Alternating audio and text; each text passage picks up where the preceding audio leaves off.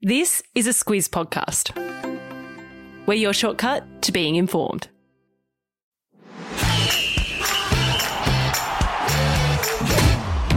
Good morning. This is Sport Today, your weekday sports news podcast that puts you ahead of the game. I'm Sam Ferris. And I'm Danny Kavanagh. It's Thursday, the 5th of August.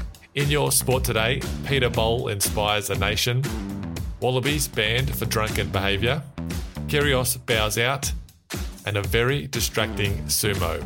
This is your Sport Today. Danny, we start with the Olympics, and yesterday in Tokyo, Australia added to its medal tally with another gold and two bronze medals. But the big story was Aussie runner Peter Bol.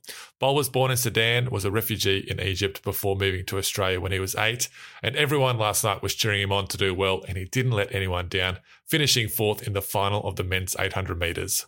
Yeah, what an effort by Bol, Sam. Honestly, this story brings a smile to my face. He was right in the mix up until the last 200 when he ran out of gas and was overtaken, beaten by a pair of very quick Kenyans.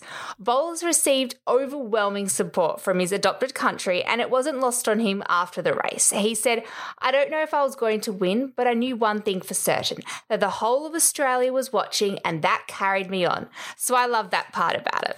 What a run it was by Bol. Uh, earlier in the day, sailors Mat Belcher and Will Ryan just had to finish the last race to win their gold medal in the men's 470 class. They didn't just finish it, they won the last race and they avenged their silver medal at the Rio Games. It's the last time the men will race that class in the Olympics. Uh, it's actually going to be a mixed event moving forward. And the medals didn't stop there, Danny. Yeah, the Aussie women continued. That was Kareena Lee, who won Australia's first medal in marathon swimming. So, congratulations to her. She won bronze in a grueling race that came down to just the last few seconds. And the men's team pursuit won bronze in the velodrome. They came back from the nasty crash on Monday to beat New Zealand and take home another medal. Yeah, that was a nasty crash. The guy's handlebars broke, if you remember, but uh, he didn't race, but the Aussies claimed the bronze there. It was good news for Jessica Hull and Linden Hall. They both qualified for the women's 1500 metre final, with Hull setting a new Oceania record in the semi final. But it was bad news for Genevieve Gregson. She fell in the last lap of the 3,000 metre steeplechase, having snapped her Achilles tendon. And Danny, it was her birthday as well. Uh, she posted a pic on social media thanking all the support. Uh, it's in the episode notes for you to have a look. Unfortunately, yesterday marked the end of the road for the Opals at the Olympics. Australia's women's basketball team, they went down to the USA. Uh, they scrapped their way to get into the quarters, but were soundly beaten by the US and gold medal favourites 79 to 55. Yeah, this one broke my heart, and it sadly wasn't a close game. The US haven't lost at the Olympics in 29 years, and you could see why. The starting five from the US were all former number one WNBA draft picks. Not even our star girls could beat that kind of class. The Opals might be out, but the Boomers are still in it. They face the US in the semi finals today at 2:15 p.m. Eastern Standard Time. So make sure you're watching that one because the Boomers have never won an Olympic medal, so this could be their year. It's as good as any, and I'm backing them in to cause the major upset there. The other big event today in Tokyo is the final of the men's hockey. The Kookaburras up against Belgium from 8 p.m. For a full rundown of what's coming up today, check out the Tokyo Sprint. It's in your Sport Today feed waiting for you right now. Just on today's Boomers match, there's a few storylines to follow after the latest round of the NBA free agency. That's where players are picked up and traded ahead of next season.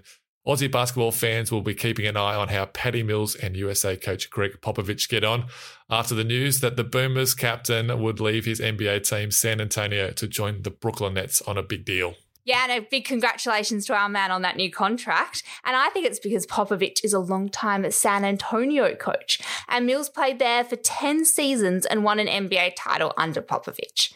The pair are close, so I'm expecting something pretty emotional after the game. Mills is set to join the Nets on a two year deal worth around $16 million. Oh, I'd like that.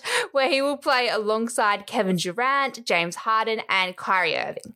The Spurs will still have an Aussie connection, with Boomers big man Jock Landale signing a two year deal to move to Texas. Yeah, this is huge news for Landale, who has never played in the NBA before, but he was on their radar after he was named the NBL Finals MVP last season for Melbourne United. It should be a big year for Aussies in the NBA. Josh Giddey was picked up by the Oklahoma City Thunder with the sixth pick in the NBA draft. Ben Simmons' future is also a big talking point in the States where about $2 billion was spent on the first day of free agency. $2 billion. It's also worth pointing out that Golden State superstar Steph Curry became the first player ever to sign two $200 million contracts. Let that sink in. His four year deal is worth $215 million US. And when you break it down, he earns around $14,000 every minute he plays. I would like to be Steph Curry for one minute. Rugby fans will be pretty keen to watch the Wallabies run out for the first Bledisloe test on Saturday night at Eden Park, but the Australians will be without winger Marika Koroibete, back rower Isa Naisarani, and prop Pone Fa'amausili after they carried on drinking after a team event last weekend. Now, this is far from ideal preparation. These three players have been handed a one match ban for breaking team curfew and drinking into the night. Wallabies coach Dave Rennie said he was incredibly disappointed and that a big chunk of the group is pretty angry at those boys. It's going to make Australia's job of beating the All Blacks that much harder, and they need all the help they can get.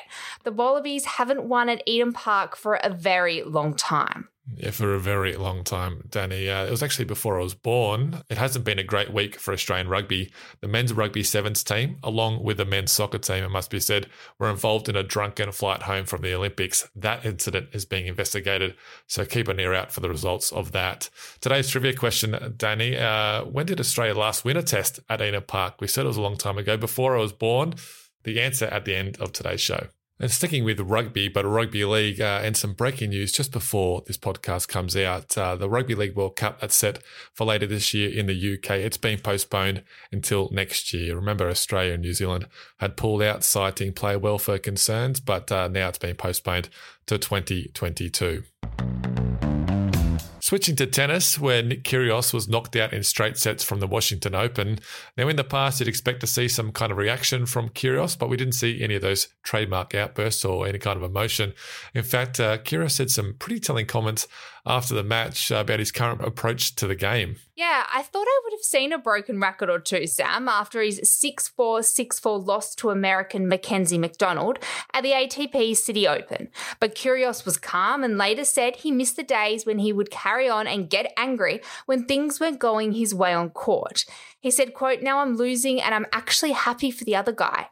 Remember, he skipped the Olympics to play in Washington, and it was only his fifth tournament of the year. And he says he hopes more time on court will help him rediscover his passion. I want that passion back too, Sam. Yeah, we want to see that from Kyrgios. He spoke about mental issues that had taken him to a dark place and said it affected him during the loss in Washington. He'll get a chance to spend more time on the court when he teams up with Frances Tiafoe in the men's doubles later today. For those who have been to Japan, it's quite a sight seeing the sumo wrestlers. Sumo is not an Olympic sport, but eagle eyed fans will have spotted a sumo wrestler at the equestrian.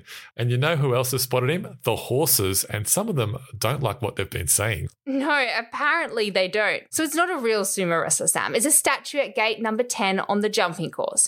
And riders have said it may have spooked several horses. The sumo wrestler is facing the wrong way. So when riders peel around to gate 10, they see a rather large large backside of the life size statue. Team GB rider Harry Charles was quoted as saying, I did notice four or five horses really taking a spook to that. Sam, would you back sumo wrestling being at the next Olympics? Uh, I'll tell you, if they're going to do it anywhere, it would have been in Tokyo. But uh, as long as they're not riding the horses, I think it should be fine. It really is quite the sight. And just so you know what we're talking about, there's a link to the pic in the episode notes waiting for you.